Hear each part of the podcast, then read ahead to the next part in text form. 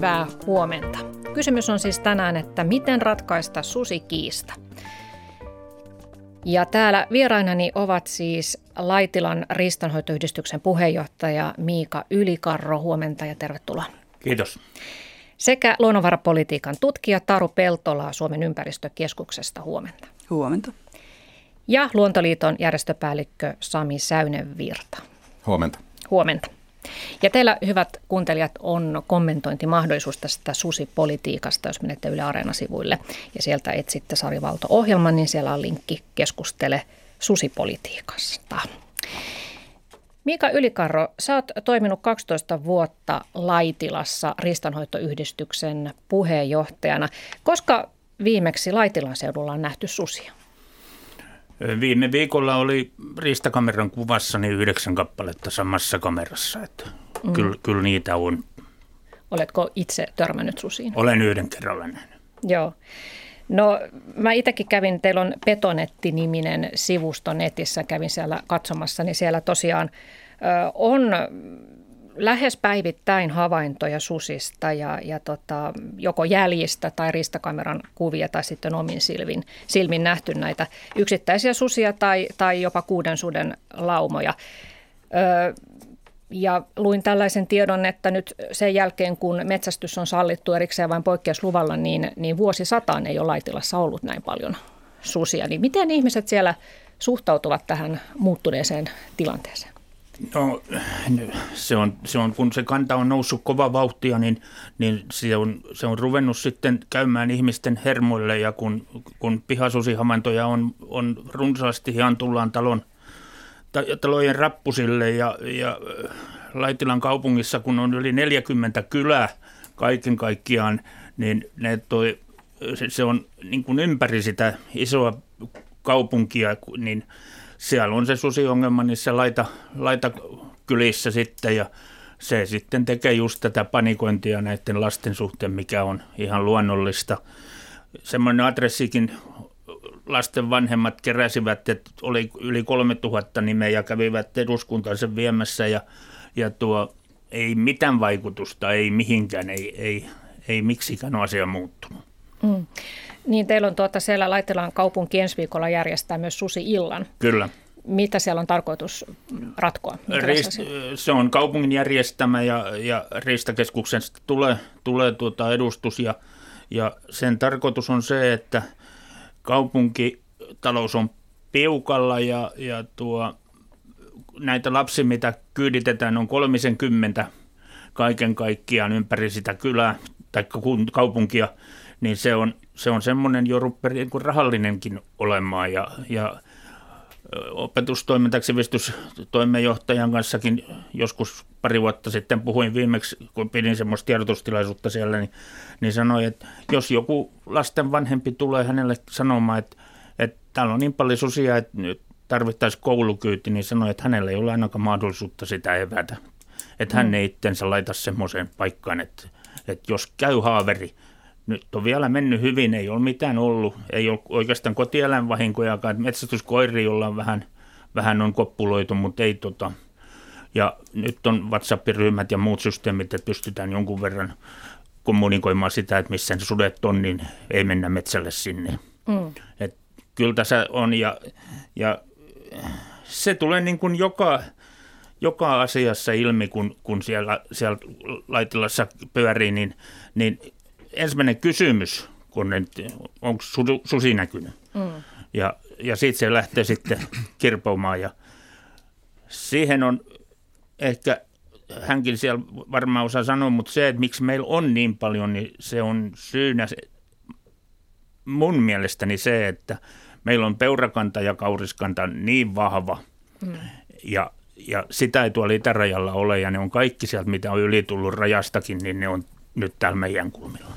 Niin, susilla on siellä paljon ruokaa, mutta eikö se toisaalta rauhoittava tieto, että jos niillä on paljon peuraa syötävänä, niin eivät välttämättä sitten pikkulasten kimppuun käy? Niin, ei ole varmuutta. Ei, se on, se on, se on.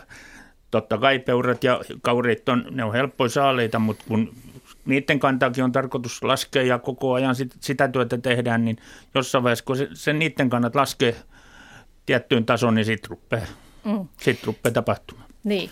No Sami Säynevirta Luontoliitosta, sä oot mukana Luontoliiton susiryhmässä, niin miltä susta kuulostaa se, että Laitilassa ihan oikeasti pelätään jopa niin paljon susia, että lapset laitetaan koulupussin kyytiin, kun ei uskalleta päästä sinne metsätielle yksin kävelemään? Jotenkin tuntuu siltä, että suden kohdalla aina tai aika usein yhdistetään myös tämä pelko keskustelu tähän eläimeen.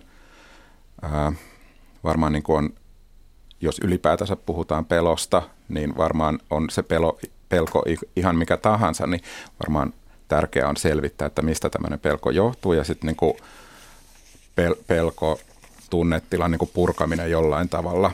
Ja miten se sitten tapahtuu, niin siihen varmaan tarvii sitten myös muutakin apua, mm. mutta niin kuin, että se pelko sinänsä mun mielestä sen ei pitäisi määritellä tätä ää, susikeskustelua ja sitten vielä se, että välillä tuntuu siltä, että tätä pelkoa käytetään myös sitten ää, tämmöisenä syynä, miksi susi sitten pitäisi jotain alueelta tappaa. Et mun mielestä se ei pidä mennä sillä, sillä tavalla, että, että tappaminen olisi ainoa keino siihen, vaan pitäisi löytää semmoisia ratkaisuja niin kuin ylipäätänsäkin muissakin kysymyksissä, mikä olisi kaikkia osapuolia tyydyttävä. Mm.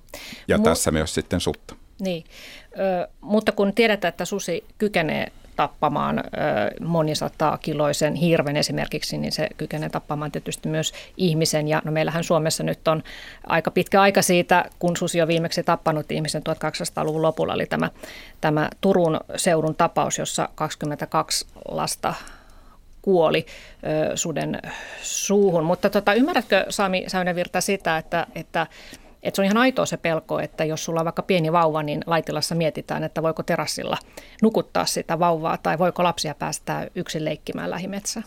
Joo, ymmärrän totta kai pelkoa, niin kuin on pel- pelko mikä tahansa. Niin ymmärrän kyllä, että se on yksi, yksi asia, mitä ihmiset tuntevat ylipäätänsä pelko. Mutta sitten toi, mistä puhuit aikaisemmin, että eläimi, ylipäätänsä niin kuin eläimistä on nyt kyse mikä tahansa laji, niin siitähän voi olla vaaraa ihmisellä. Et siihen, tähän keskusteluun pitäisi kyllä silloin kytkeä myös kaikki muutkin lajit. Ja sitten jos katsoo esimerkiksi vaikka jotain tilastoja, niin kyllä siellä on aivan muut eläimet siellä kärkipäässä, jotka aiheuttavat sitten ehkä uhkaa ihmiselle. Mm. Mutta näistä muista eläinlajeista ne ei nouse jostain syystä keskusteluun ollenkaan. Ja mun mielestä se olisi niin oikeudenmukaista, että tätä keskustelua käytäisiin oikeasti niin niillä tiedoilla ja niillä faktoilla, mitä on olemassa. Niin, niin se on muuten totta, että ihmisen paras ystävä koira, niin sehän tappaa kaiketi eniten ihmisiä Suomessakin, että vuosina 1998-2014 oli tilastoitu 19 kuolon uhria koiran toimesta. No joo, mutta vielä, vielä tota, ennen kuin mennään eteenpäin, niin mitä sä Sami Säynävirrat tiedät siitä, että että kun Miika tässä pohti, että miksi ne oikeastaan ovat tulleet ne sudet nyt tällaisille niin Varsinais-Suomen alueelle, missä on kuitenkin paljon asutusta. Hmm. Joo, se on kyllä totta, että tai siis susi ylipäätänsä on liikkuva eläin ja sehän liikkuu sitten ravinnon perässä. Tällä hetkellä Suomessa on susia Itä-Suomessa sekä sitten Länsi-Suomessa, mutta meillä on Suomessa myös sellaisia alueita, missä susia ei ole käytännössä ollenkaan. Keski-Suomi on aikamoinen mm, susityhjiö. Joo, kyllä. Plus sitten toi ä, Suomen pohjoisosa, porohoitoalue, Lappi, niin käytännössä se on tyhjennetty kokonaan susista. Ja siinä, siellä taas on kysymyksessä se, että siellä on poroelink, poroelinkeino, mikä on niin kuin eläintuotannon yksi teho, tehotuotantomuoto, niin sen, se, sen takia susia ei sitten ole suvaittu sillä alueella. Mm. Mikä on tällä hetkellä susien määrä Suomessa? Viimeisin luonnonvarakeskuksen arvio, että noin 200 sutta. Hmm. Öö, no tässä tota, nyt marraskuun alussa julkistetaan päivitetty susikannan hoitosuunnitelma, jolla, jonka tarkoitus on turvata suden pienin elinkelpoinen kanta ja, ja lisätä suden sietämistä ympäri Suomen. Ja, ja tota, tälle päivitykselle on varmasti tarvetta, koska nyt tosiaan tämä tilanne on jollain lailla uusi, että susia ilmenee alueella, jossa sitä aikaisemmin ei ole ollut. Ja, ja tässä tämän hoitosuunnitelman päivitykseen on osallistunut tosi laaja joukko. Että siellä on ollut maa- ja metsätalousministeriöstä ja luonnonvarakeskuksesta ja luontoliitosta ja metsähallituksesta ja MTKsta ja paliskuntain yhdistyksestä, poliisihallituksesta, Suomen luonnonsuojeluliitosta, Suomen kennelliitosta, Suomen metsästäjäliitosta ja Suomen riistakeskuksen edustajat. Tosi iso porukka. Eli en oikein keksinyt mitään näkökulmaa, mitä tässä suunnitelmassa kenen ääntä ei olisi kuunneltu. Ja Tutkija Taru Peltola, sä olit mukana tässä hoitosuunnitelmassa ja, ja, ja koko viime vuoden teillä on ollut näitä kokouksia ja olette kiertänyt ympäri, ympäri Suomea ja kuuntelemassa myös maakuntaseudun ihmisiä. Niin tota, mikä sun oma rooli oli tässä suunnitelman päivityksessä? Joo, tota, mä työskentelen tällä hetkellä semmoisessa tutkimushankkeessa, kun yhteistoiminnallisia ratkaisuja – sirpaloituvien yhteiskuntien ongelmiin. Sitä rahoittaa Suomen Akatemia ja siellä toimiva strategisen tutkimuksen neuvosto. Ja, ja tota, siinä on sitten muitakin tämmöisiä vastaavia, vastaavia ristiriitoja, ympäristökiistoja aiheuttavia, aiheuttavia aiheita, mutta, mutta tosiaan sen puitteissa sitten ollaan oltu mukana seuraamassa tätä hoitosuunnitelmaprosessia ja me arvioidaan sitä, sitä nyt. Ähm, vielä me ei olla kuultu kaikkien sidosryhmien näkökulmia, mutta jotain viestiä jo voi poimia sitä, mitä, mitä tässä vuoden kuluessa on, on opittu. Mutta oikeastaan ennen kuin mennään siihen, niin mä haluaisin palauttaa vielä muistiin, että mitä tässä on tapahtunut ennen tätä nykyistä hoitosuunnitelmaa. Eli, eli tota ensimmäinen sudenhoitosuunnitelmahan tehtiin vuonna 2005 ja, ja sitten se päivitettiin 2015, siinä oli aika pitkä aika – mutta tämä 2015 suunnitelma jo, se kokos erittäin suuren joukon erilaisia toimenpiteitä, joilla näihin susiin liittyviin moniin ongelmiin tota, sitten koitetaan tuoda ratkaisua. Ja nämä toimenpiteet, ne on sidosryhmien ja siellä susireviireillä asuvien ihmisten ideoita ja esityksiä. Ja, ja mun mielestä tämä jo on sinänsä ollut todella tärkeä askel, askel tässä susipolitiikassa. Mutta nyt tietenkään näitä kaikkia toimenpiteitä ei ole vielä pystytty toteuttamaan osittain resurssisyistä tai sitten ei ole vaan löytynyt, löytynyt sitoutuneita toimijoita niiden, niiden taakse. Ja nyt tässä viimeisessä päivityksessä tässä tämän viimeisen vuoden aikana on, on varmaan nostettu esiin joitakin, joitakin tuota toimenpiteitä ja tarkennettu joitakin toimenpiteitä – mutta ehkä olennaisempana mä vielä nostasin sen, että tässä on pyritty rakentamaan uudenlaista keskusteluilmapiiriä. Ja meidän tähän prosessiin osallistuneet on kertoneet nyt, että he on oppineet toisiltaan todella paljon tämän vuoden aikana. On opittu keskustelemaan, vaikka asioista ei aina ollakaan samaa mieltä, mutta on opittu ehkä keskustelemaan myös niiden kanssa, joiden kanssa ollaan eri mieltä. Ja nyt sitten tästä opista halutaan varmasti pitää, pitää kiinni. Viedään tietenkin niitä toimintaideoita eteenpäin ja, ja, ja paneudutaan niihin kysymyksiin, jotka on vielä avo, avoimena, mutta on aika tärkeää nyt vahvistaa tätä, tätä niin kuin keskustelun ilmapiiriä ja sitä henkeä, joka tässä, tässä tota, näiden sidosryhmien kesken, kesken tota, saatiin aikaan. Se vaatii todella paljon aikaa ja resursseja ihmisiltä ja yhteiskunnalta – niin sen takia on tärkeää, että se tapahtuu hyvin, hyvin tota fasilitoidusti ja, ja tota rakentavassa hengessä myös jatkossa. Ei tarvitse olla samaa mieltä, mutta pitää osata olla eri mieltä. Hmm. No osaatko kertoa itse jonkun esimerkin, mihin luonnonvarapolitiikan tutkijana niin kiinnitit huomiota, että missä huomasit sen, että jonkinlaista lientymistä näissä, näissä ristiriidoissa oli havaittavissa sen prosessin aikana? Mm. No ihan sellainen hyvin konkreettinen, että ihmiset ei, ei tota meidän kokouksissa puhunut toistensa päälle, vaan, vaan siellä annettiin niin tilaa toiselle, toiselle tota, kunnolla rauhassa perustella niitä omia, omia näkökulmia ja, ja tuoda niitä tarpeita myös esiin. Että eihän sellainen keskustelu oikeastaan johda mihinkään, että jos kaikki vaan esittää omasta näkökulmastaan niitä vaatimuksia, silloin kukaan ei tule kuulluksi, vaan, vaan pitää niin kuin sitten osata, osata perustella ja esittää, että mikä, tässä on nyt se, se, se tota, minkä takia me vaaditaan tätä asiaa. Mm. Tässähän oli uutta se, että että, että tota, tosiaan käytiin vuoden verran näitä tiiviitä keskusteluja sidosryhmien kesken ja, ja oli alueellisia tilaisuuksia ja ministeriöstä neljä henkilöä jalkautui kiertämään koko maata, niin tota, tuntuuko Miika siltä, että nyt maakuntien ääni on kuultu tässä hoitosuunnitelman teossa? No on ja ei, mutta ei tämän kanssa tuon mailla pärjätä kyllä, että kyllä, kyllä niin kuin vaikka täällä kaunista puhutaan, kuka vaan puhuu, niin ei, ei, se, ei se kyllä riitä, kyllä konkreettisia tekoja niin kuin täytyy.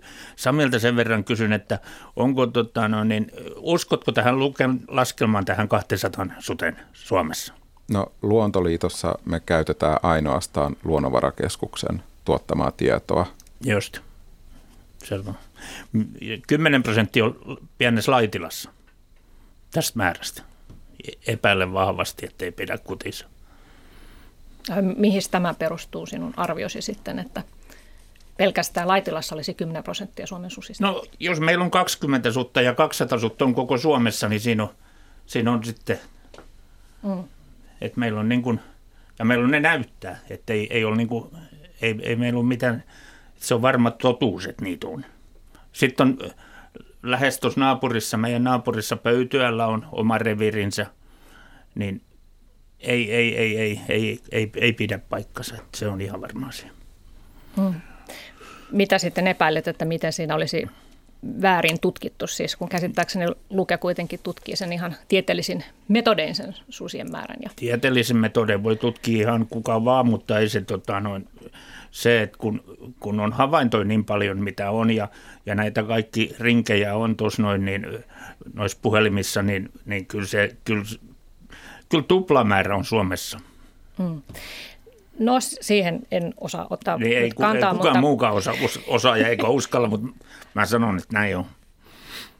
Joo. No tässä päivitetyssä hoitosuunnitelmassa niin on erityisesti haluttu selventää Suomen riistakeskuksen ja poliisin rooleita, koska ihmisten pitäisi ottaa yhteyttä riistakeskukseen ja koska suoraan poliisiin ja, ja mikä on sitten se huolta, uhkaa ja vaaraa aiheuttava ö, suden käyttäytyminen. Ja, ja tota, Mutta keskeistä on ollut se, että että tunnistettaisiin, että miten, miten näitä vahinkoja voitaisiin ennaltaehkäistä ja myös, että miten sutta voitaisiin sietää paremmin, niin ö, miten sä Sami Säynevirta kommentoit, että mikä sun mielestä tässä suunnitelmassa, että itsekin ollut mukana Jop. sitä tekemässä, niin tota, on hyvä ja mikä sitten ehkä vielä puutteellista?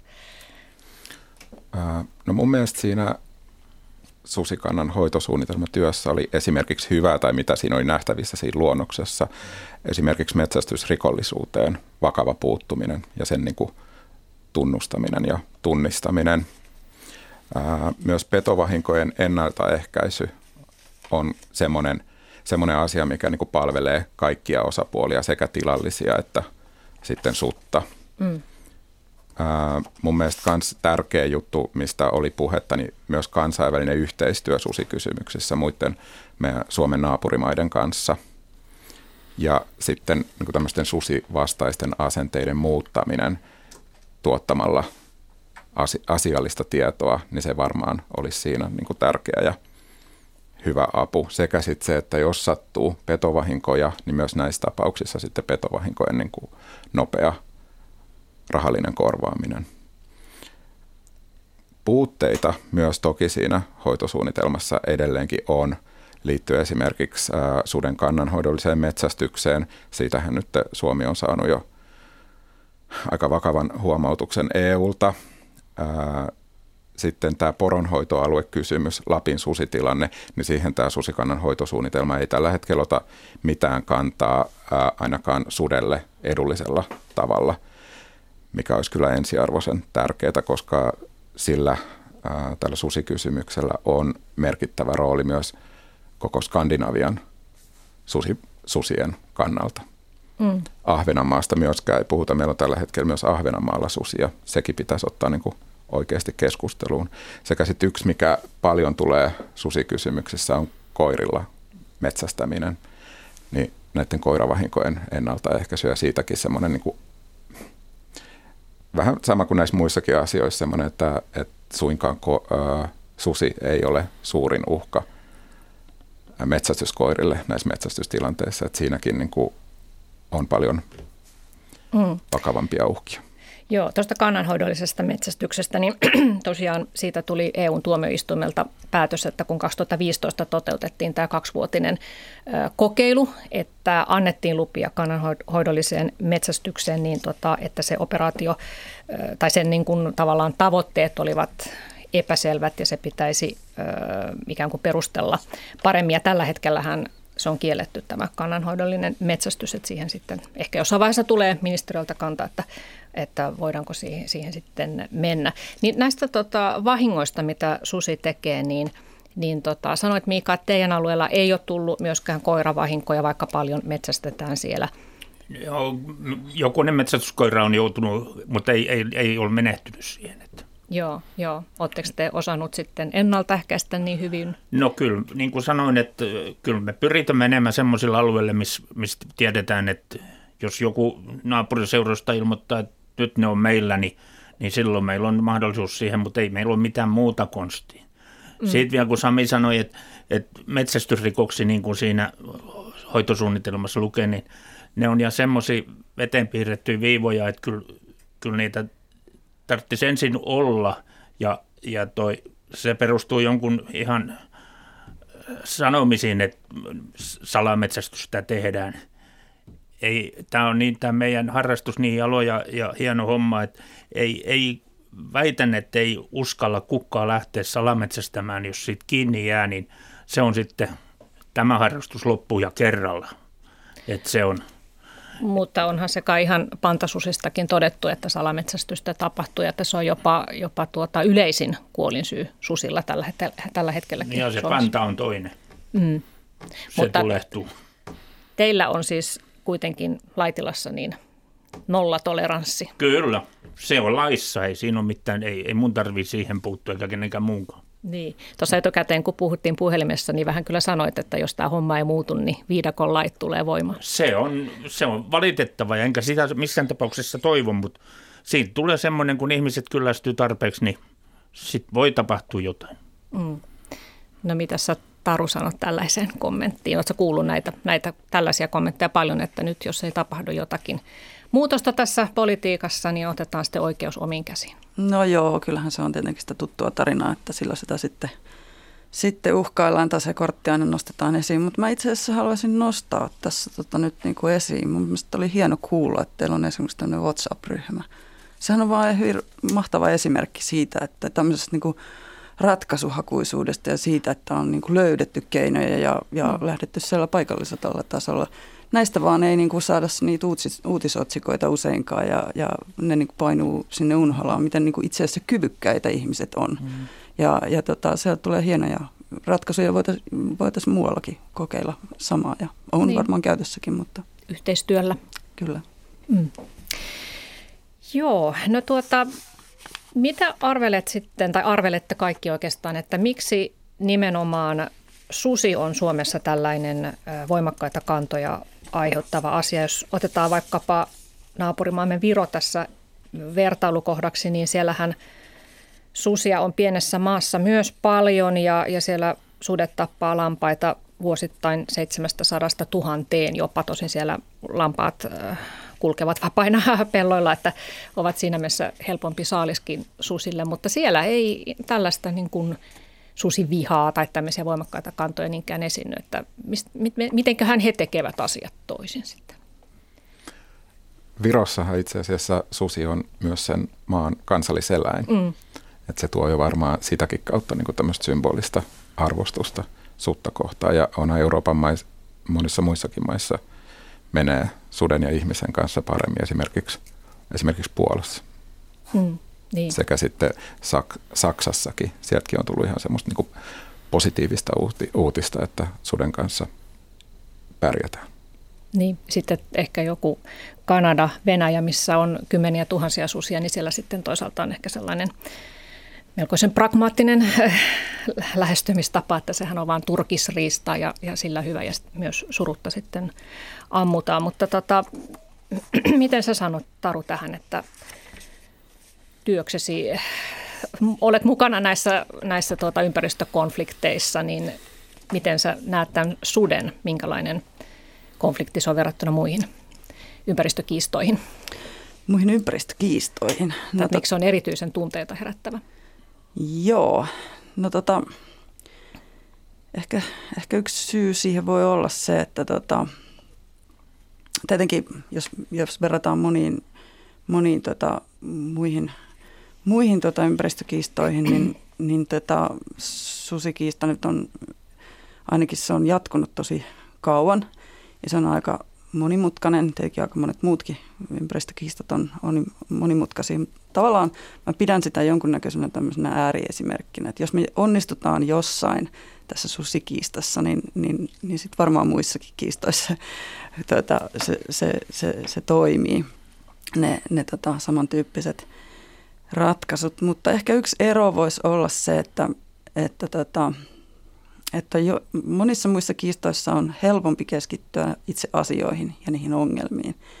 Sieltä vähän puuttuu niin semmoinen niin ähm, tarkoituksellinen niin vastakkain äh, asettelun hakeminen eri ryhmien välille tota, esimerkiksi. Eli, eli tie, sutta käytetään usein tässä keskustelussa aika tietoisestikin niin tämmöisten niin kuin vastakkainasettelujen luomisessa, maaseutukaupunki vastakkainasettelu nyt esimerkiksi toisaalta pitää aina niin kuin muistaa myös se, että niin kuin ne kiistat, ympäristökiistat sinänsä, ne voi olla hyödyllisiäkin.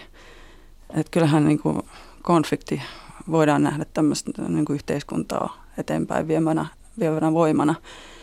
Jos meillä ei olisi ollut ympäristökonflikteja, niin me kärsittäisiin aika monista ympäristöongelmista tänä päivänä. Mutta tietenkin konfliktit ja kiistat on hyödyllisiä vaan siihen rajaan asti, että ne oikeasti vie asioita eteenpäin. Sitten kun niihin jäädään jotenkin jumiin, niin niin tota, sitten ne ehkä muuttuu kaikkien kannalta hedelmättömäksi. Ja, ja siinä sitten ehkä vähän vaaditaan sitä, sitä yhteistoimintatahtoa. Monissa muissa kiistoissa se yhteistoimintatahto on, on löytynyt ehkä vähän helpommin kuin tässä suuden kohdalla. Hmm. No, jos otetaan semmoinen niin konkreettinen ö, esimerkki siitä, että missä nämä ristiriidat näkyy, niin on just tämä pihasusi-kysymys, että, että jos, jos ö, omalla pihalla toistuvasti susi vierailee, niin on aika luonnollista, että se herättää ihmisissä levottomuutta ja, ja pelkoa. Ja nyt tässä uudessa hoitosuunnitelmassahan on siis määrätty, että käytäntö on se, että, tai tässä nyt ei sinänsä mitään uutta ole, että, että tuota, jos susi vierailee säännöllisesti pihalla, mutta ei vielä aiheuta vaaraa, niin silloin Suomen ristakeskus päättää suden karkotuksesta erilaisilla ääni- ja, ja valokeinoilla. Ja sitten taas, jos on kysymys siitä, että susi selvästi on menettänyt ihmisarkuutensa ja on aggressiivinen ja aiheuttaa uhkaa, niin siinä, siinä sitten poliisilain perusteella poliisi voi määrätä sen suden lopettamisesta. Ö, mutta siis tota, oletteko te siellä Laitilassa tehneet poikkeuslupaa anomuksia tässä viime aikoina ja, ja mistä syystä? Onko se juuri nämä pihasusikäynnit? Se on se karuin esimerkki, mikä oli silloin itsenäisyyspäivänä, tuleeko se nyt sitten kaksi vuotta vai tuleeko jo kolme vuotta itsenäisyyspäivänä, niin lapset oli, oli koulun pihalla just tulos koulusta, kun oli itsenäisyyspäivän juhlaa vietetty ja kaksi sutta tuli, toinen tuli pihan poikki, missä oli lapset ja toinen meni koulun toiselta puolelta. Silloin me saatiin, saatiin tuo karkotuslupa lupa ja se suoritettiinkin sitten – mutta sen tarkoitus oli eh, niin lyhytaikainen, että lähes seuraavana päivänä ne oli sitten jo samoilla nurkilla, että ei, ei vaikutusta. Et mm. Suurin piirtein nauroivat meille, että toivojat, että siinä päräiskitte, että mm. me ollaan tultu tänne. Mutta sudet sitten lähtivät kuitenkin ilmeisesti. Lähtivät liikkeelle ja siitäkin tuli sitten kauhea polemiikki, että, että ei niitä saa makulta ruveta herättelemään, että olisi tarvinnut odottaa niin kauan, että herää ja sitten olisi vasta saanut ampua ilmaan, niin on ihan, se on ihan pelinpito. Ei, no ei. Miten, sä, miten sä itse haluaisit muuttaa tuota menettelyä sitten? No en mä taida, julkisesti sano sitä, mutta kyllä mulla ihan selvä mielipide on. Että haluaisit lopettaa ne sudet siihen paikkaan Kyllä. Ilmeisesti. Jos Joo. koulun pihallakin on, on niin, niin pienessä maalaiskylässä, niin ei, ei, ei kyllä olla hakoteilla. Niin, mutta varmistutaanko sillä, että esimerkiksi yksi tai kaksi yksilöä laumasta lopetetaan, niin varmistaako se tilanteen sitten jatkossa, että ne eivät uudestaan tulisi sinne, koska välttämättä susi ei osaa ymmärtää, tai siis yhdistää sitä vaaraa ja sitä rakennusta toisiinsa. Ei varmaankaan, kyllä, kyllä, se, kyllä se sitten, niitä on ja vaan niin jatkaa. paljon et, ja, ja alue on pieni, niin mm. ei, ei, se, ei se sitä kokonaan poista, mutta on se nyt malliksi ainakin hyvä. Joo.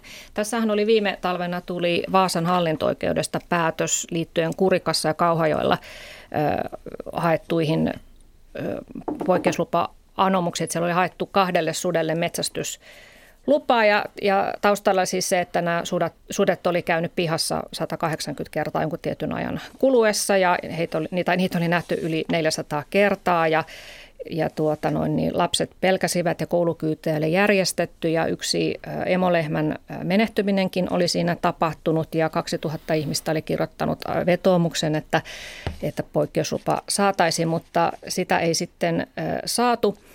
Ja perusteluna oli se, että, että pelkästään se, että siellä pelätään, niin ei, ei riitä siihen ampumislupaan, että kun ei ole konkreettista osoitusta siitä, että ihmisille olisi aiheutunut vaaraa. No, tähän voisi sitten heittää, että odotetaanko niin kauan, että tulee konkreettinen vaara ja ruveta sitten toimimaan. Mm. Mikä se on se oikea järjestys? Annetaan tapahtua vahinkoja sen jälkeen sitten vasta vai? No, mitä tota, sä sanot Sami tästä hoitosuunnitelman määrittelystä, että onko se nyt tarpeeksi, antaako se tarpeeksi ratkaisuja siihen, että milloin se vaara on tarpeeksi suuri?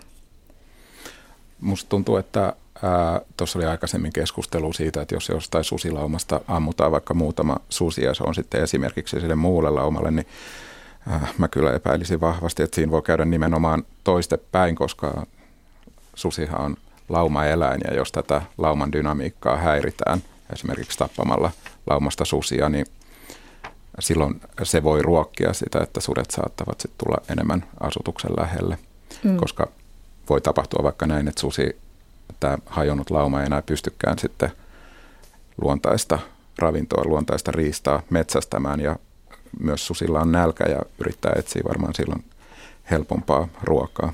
Niin, että sitten tilanne voi mennä pahemmaksi siitä. Mutta sitten myös tuohon, että jotenkin tuntuu, että nämä termistöt, mitä käytetään, niin tiettyjä termejä olisi mun mielestä niin kuin ehkä – syytä miettiä tarkemmin, että tämmöinen niin pihasusi esimerkiksi, niin semmoista sutta ei kyllä ole olemassakaan, taikka häirikkösusi tai tämmöisiä etuliitteitä, että kysymys on vaan sudesta, mikä käyttäytyy sillä tavalla, mikä on sille luontaista. Niin siis se, että jos susi vierailee pihalla, niin se ei tee sitä vielä häirikköä, vaan siellä pihalla ehkä on jotakin, joka, joka, joka sitä sitten hajun perusteella houkuttelee tai sitten se vaan oikaisee. Susi voi oikaista myös niin. omalla reitillä, että ne on kulkevia eläimiä. Joo.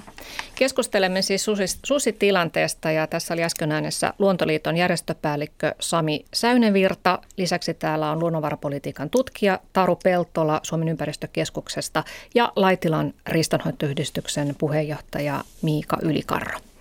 Oliko Taru tässä nyt semmoinen yksi konkreettinen esimerkki siitä näistä ristiriidoista, että että esimerkiksi Laitilassa niin ollaan ärsyntyneitä siitä, että heillä on tämä ongelma, siellä pelätään, mutta viranomaiset sanovat, että tämä ei teillä ole siellä mitään ongelmaa. Eli tavallaan tulee se olo ehkä, että heitä ei kuunnella, että viranomaiset pyyhkivät heidän kannallaan pöytään.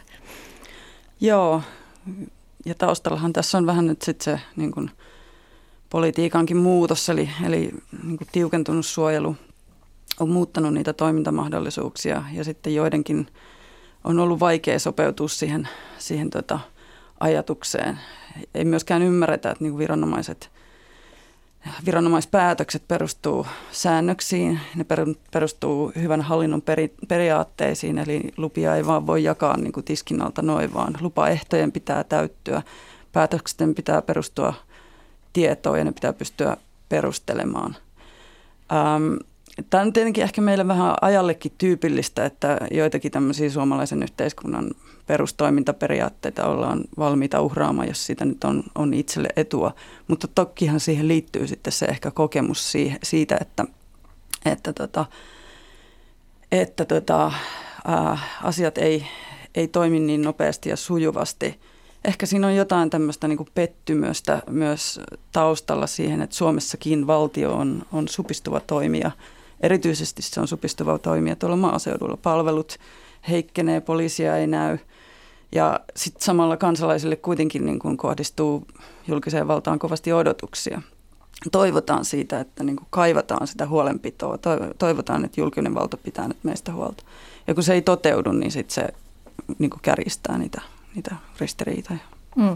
Onko tässä Miika sun mielestä mitään perää, että kun teillä paljon ihmisiä asuu siellä syrjäseuduilla ja, ja on sitten näitä riistakeskuksen viranomaisia ja sitten on vielä se EU, joka alun perinkin toi tämän tiukentuneen susipolitiikan Suomeen, niin onko se, se, onko se osaltaan selittämässä sitä vihaisuutta, että siellä te yritätte pärjätä maaseudulla ja sitten on näitä kaikkia säännöksiä?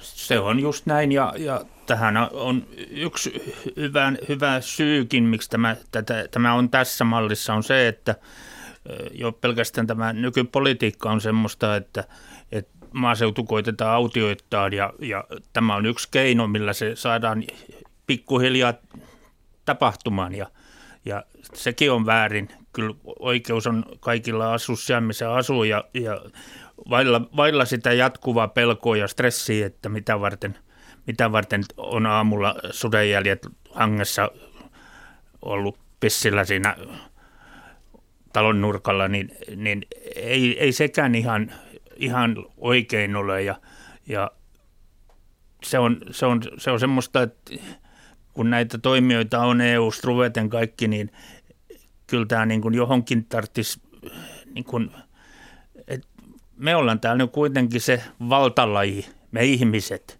Ja, ja sitten tietysti on muut, muut se me, meistä niin kuin alaspäin, mutta tota, kyllä, kyllä tässä niin kuin semmoinen kaiken kaikkiaan tulee niin kuin paljon, kun näitä kuulustelee, niin ensinnäkin, että mihin, mihin tätä, tätä sutta tarvitaan. Se on niin kuin ensimmäinen. Siitä ei ole niin kuin elin, se, se, siinä ei ole syötävä, siinä ei ole, siinä ei ole turkisarvoa, sillä ei ole, sillä ei ole niin kuin mitään arvoa. Annetaan niitä jolkottaa tuolla vaan ja se on niin kuin se kaiken autus.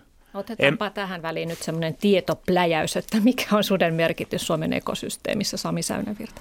No sude, sudellahan on totta kai niin kuin oma paikkansa Suomen ekosysteemissä.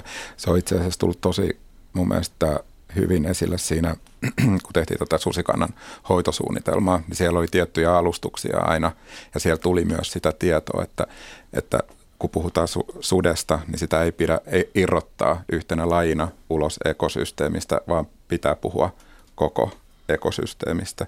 Sitten ää, yksi asia, mikä suden kohdalla, että onko sulle, sudesta arvoa vai haittaa vai mitä siitä on, kun tavallaan ei siitä susi-eläinlajista, niin kuin mistään eläinlajista lähtökohtaisesti, se ei ole se kysymys, koska kaikilla, tai pitää mun mielestä tois hyvä, että keskusteluun tuotaisiin myös ää, mukaan suden itseisarvo tai ylipäätänsä eläimen itseisarvo.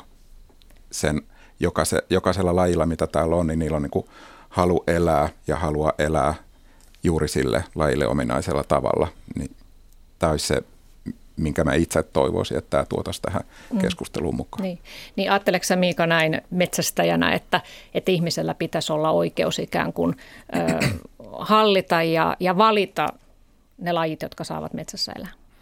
Ei, enkä ole sitä sudenkan, sudenkan tota noin, niin, niin kuin sillä tyrmäämässä, että kyllä, kyllä susia ollassa se on varmaan kaikkien metsästäjien kanta. En puhu nyt kaikkien suulla, mutta puhun omalla suullani, niin mun puolestani saa olla. Ja tuo, mutta ei tämmöisissä määrin, mitä niitä on. Tämä on, niin kuin, tää on niin kuin jo, tämä on olla niin kuin riskirajoilla. Mm, parisataa sutta Suomessa. Ei riitä. Joo, se Hiljaisuus laskeutui. Se on kuitenkin määritelty Suomen kohdalla, että Suomi tai siis susi on Suomessa erittäin uhanalainen, uhanalainen laji. Niin, no siis tota, niin ja eikö susi on kuitenkin tärkeä, siis vähän säätelee hirvi, hirvikantaa ja, ja se on tärkeä haaskojen tuottaja, joka puolestaan sitten hyödyttää monia muita eliölajeja, että tämä on aina tämmöinen, että jos yksi laji poistetaan, niin se yllättävän moneen lajiin vaikuttaa luonnossa.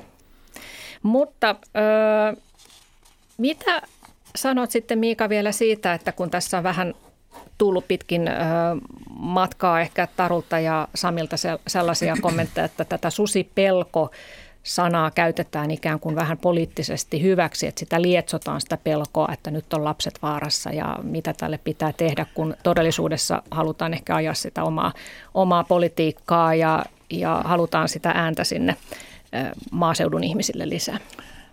Ei se ole liatsumista, se, se on, se on niin kuin joka päivästä, ei se, ei se, ole, se on se lietsuminen, se on, se on täysin väärä sana, se on, se on, se on niin kuin arkielämässäni, niin se on vaan näin. Tosi asia siellä. Niin. Mm.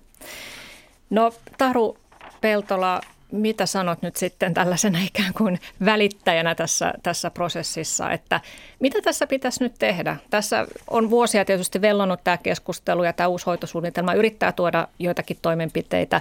Voit ehkä ottaakin sieltä esille joitakin ratkaisuja, joita tässä voitaisiin ehkä löytää, mutta että miten sä tutkijana ja nimenomaan luonnonvarapolitiikan tutkijana ja ympäristökonfliktien asiantuntijana, niin sanoisit, että miten me saadaan lähemmäksi tätä kantaa, että tulisi rauha tähän maahan?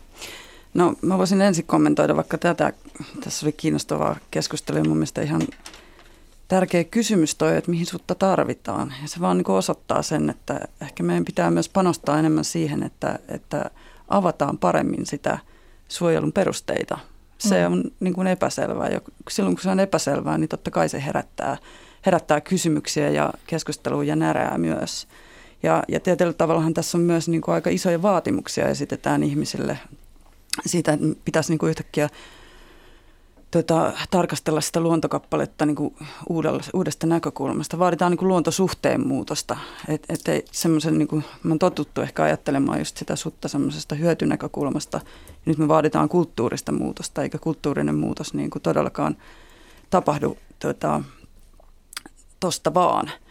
Eli, eli tavallaan pitää myös ehkä oppia, oppia sietämään sitä, sitä niin kuin muutoksen hitautta ja, ja miettiä sieltä sitten, että miten me päästäisiin pien, pienin askelin, askelin näissä asioissa eteenpäin.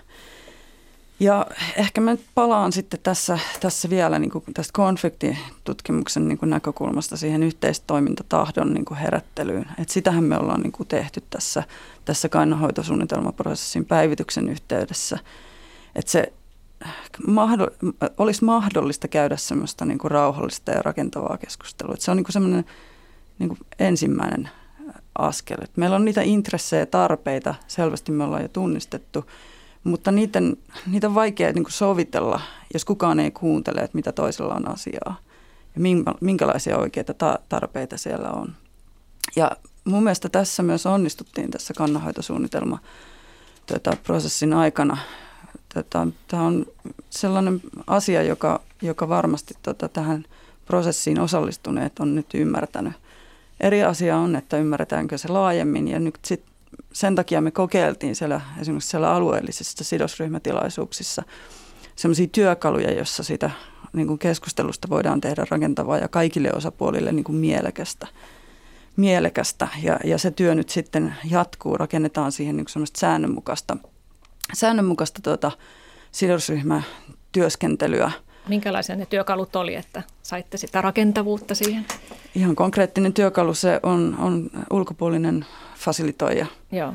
Joka, joka sitten rakentaa sen, sen tota, niin kuin keskustelun ja pitää sitä, si, huolen siitä, että kaikki saa niin kuin tasapuolisesti tuoda oman, oman näkö, näkökulmansa, kukaan ei huuda tai, mm. tai tota, puhu toistensa päälle. Ja ihan tämmöisiä niin kuin aika yksinkertaisia ja, ja niin kuin peruskäyttäytymiseenkin, mm. ihmisten väliseen niin kuin vuorovaikutukseenkin liittyviä asioita, jotka saattaa joskus unohtua, kun, niin. kun se asia on niin, niin, niin kuin tunteita herättävä, mm. niin se on tietenkin ymmärrettävääkin, että, että, että sitten, sitten voidaan, voidaan vähän kiihtyä sellaisissa keskustelutilanteissa. Sitten tietenkin yksi näkökulma tähän konfliktiin on myös se, että tulee uusia toimijoita. Konflikti muuttuu koko ajan ja tulee uusia tarpeita ja uusia vaatimusten esittäjiä myös, myös kentälle.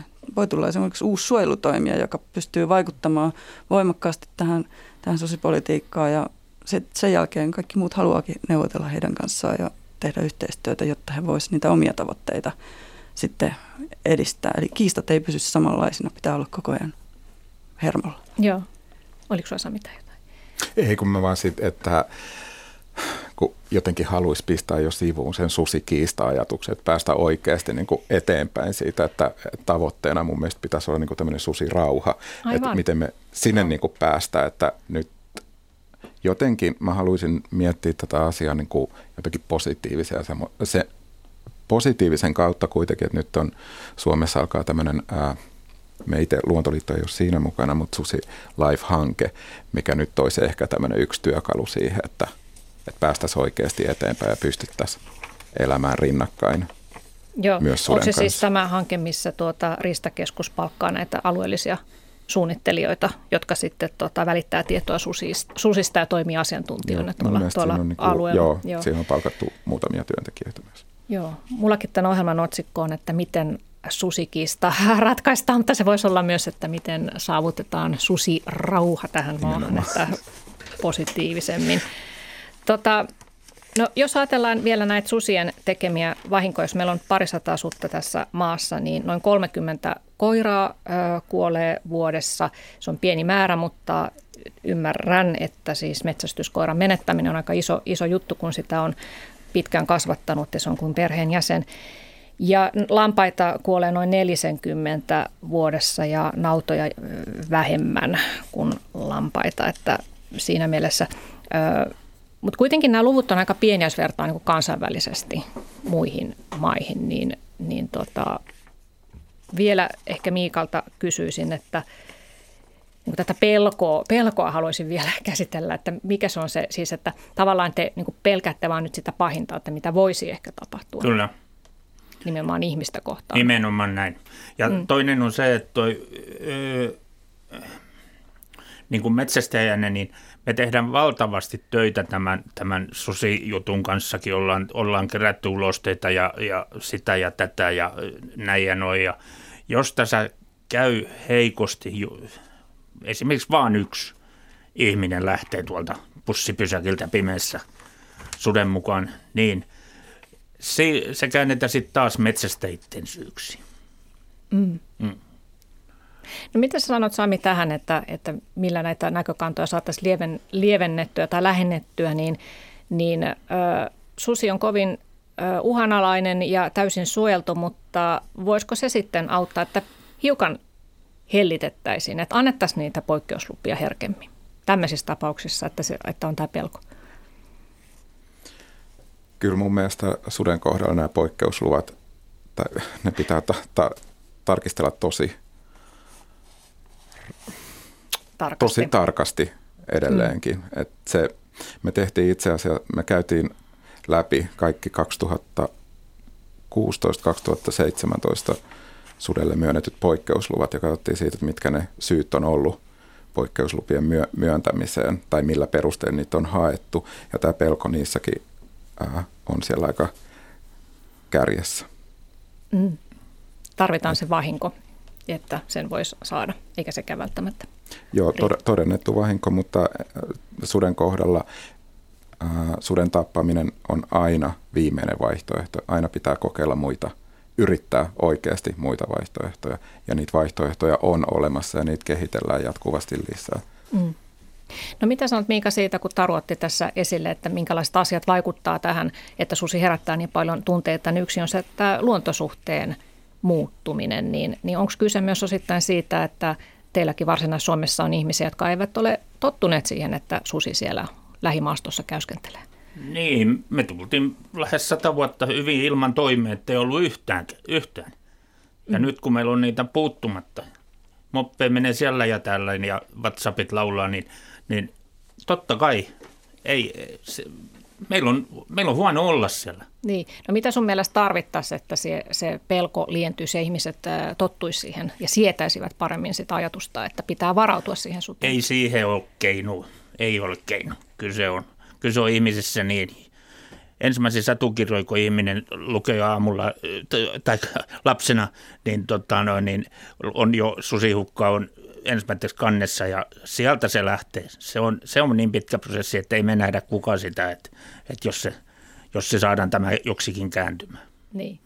Eikö siinä ole sitten asenteiden pohjalla tämmöinen myyttinen satuhahmo eikä ihan fakta? No tuota, on, on, on, on, mutta se on se, se on ihmisessä siellä. niin, että, että ei, se mm. on, ihminen kokee sen vaaraksi. Niin. Mm. No joo, Taru. Joo, tota, tietenkin tästä susipelosta on aika vaikea keskustella. Se helposti menee vähän tämmöiseksi niin kuin jankkaamiseksi. Yksi keino, mikä voisi olla, niin olisi tämmöinen etäännyttäminen analogioiden kautta niin kuin ajattelu. Eli mitä? Eli tavallaan mietitään niin kuin vastaavan tyyppistä niin kuin pelkoa jossain muussa kontekstissa, vaikkapa nyt sitten tässä tapauksessa susi on tietenkin uhkaa vaaraa potentiaalisesti aiheuttava, ää, jolloin sitä on niin kuin, tavallaan se on ihan perusteltua, että sitä, sitä voidaan pelätä, mutta sitten voidaan ehkä ajatella jotain muun tyyppistä väkivaltatilannetta ja, ja miettiä, että mi, miten siihen kannattaisi sitten niin kuin hakea ratkaisuja. Mä tota, luin tuossa ulkopoliittisen instituutin ulkopolitiikkalehteen kolumnia, Petri Hakkaraisen kolumnia pelosta tämmöisessä niin kuin ulkopolitiikan kontekstissa, niin siinä niin kuin tavallaan pohdittiin sitä, että kuinka paljon pelolle sitten niin kuin annetaan siinä yhteiskuntakeskustelussa tilaa. Se pelko voi olla aiheellista, mutta se voi jos siihen jäädään jumiin, niin vaikeuttaa sitä semmoista niin kuin järkevää toimintaa. Se tulee ihan aivotutkimuksesta, että silloin kun ihminen pelkää, niin se ei toimi kauhean niin kuin rationaalisesti, jolloin rohkeus on itse asiassa niin kuin valinta, joka kannattaisi tehdä. Et pelkotilassa voitaisiin, niin kuin, tota, tai pelkotiloissa ei kyetä niin kuin tekemään tämmöistä niin kuin riskiarvioa tai toimintasuunnitelmia, ja se sitten johtaa siihen, että sitä riskiä ei oikein pystytä ottamaan tosissaan. Eli, mm. eli tavallaan meidän pitäisi, voitaisiin ehkä vähän käydä tämmöisten muiden esimerkkien kautta sitä, sitä tota, uh, tilannetta läpi ja, ja, ja sitten miettiä, että miten, miten niissä voisi vois, tota, päästä eteenpäin. Mm. Ja siellä Laitilassakin tehän olette toistaiseksi tulleet hyvin toimeen niiden susien kanssa, koska olette onnistuneet ennaltaehkäisyssä, että on petoaitoja ja on näitä, näitä tuota, no, niin koiravahinkoja ei ole tapahtunut mm. eikä myöskään kotieläinvahinkoja. Mutta mitä sanotte vielä sitä siitä, että mit, mitä tässä on tuleman, mitä voidaan odottaa tapahtuvan susi-kysymyksessä, koska kuitenkin fakta on myös se, että suden ja ihmisen reviirit todennäköisesti tulevat myös limittymään yhä enemmän toisiinsa, että sitä sietämistä pitää tapahtua. Joo, ja tulevaisuudessa mä toivon, että se sietäminen vielä niin kuin siitä kehittyy ja se tulee niin kuin tämmöiseksi niin kuin suden kanssa rinnakkain elämiseksi tai puhuttaisiin jo suden hyväksymisestä. Ja sitten ehkä semmoinen, että susihan ei ole su- suinkaan ainoa suurpetolaji, joita Suomessa esiintyy, että meillä on karhuja ja ilveksiä ja ahmoja, mutta toivottavasti niin kuin tulevaisuudessa susi voisi saada tämmöisen samanlaisen aseman kuin esimerkiksi vaikka karhu tai ilves. Hmm. Eläin ja muiden joukossa. Yksi eläin muiden joukossa ja sitten päästä eroon tästä niin kuin ehkä tämmöisestä pelko-uhkakeskustelusta, että oikeasti päästäisiin niin kuin muutamia askelia eteenpäin. Ja sitten jos miettii näitä muita, muita suurpetoja, mehän ei suinkaan esimerkiksi karhuunkaan suhtauduta lähtökohtaisesti Suomessa ollenkaan niin kuin samalla tavalla kuin suteen, vaikka sitten jos haluaa korostaa niin kuin näitä vahinkoja, mitä historiassa on tapahtunut, niin karhulla on paljon enemmän näitä, tai siis on kontolla aika paljon. Joo. Joo. Vielä tähän sen verran, että sanoit ennen kuin tämä alkoi tämä lähetys, että asut Alppilassa. Oletko nähnyt sutta Helsingin Alppilassa? En ole nähnyt sutta Helsingin Alppilas, mutta meillä on aika paljon Alppilassa kyllä muita villieläimiä. Kerrostalo okay. todennäköisesti neljänneskerroksessa ja kakkoskerroksessa asuu. Mä oon nähnyt kerran no niin. suden, mutta se oli tuolla Pohjois-Karjalassa ja se oli kuollut susi valitettavasti. Okei, mutta nyt aika loppuu. Kiitoksia Miika Taru ja Sami tästä keskustelusta ja kiitos kuuntelijoille ja ensi tiistaina taas tavataan. Moi. Kiitoksia. Kiitos.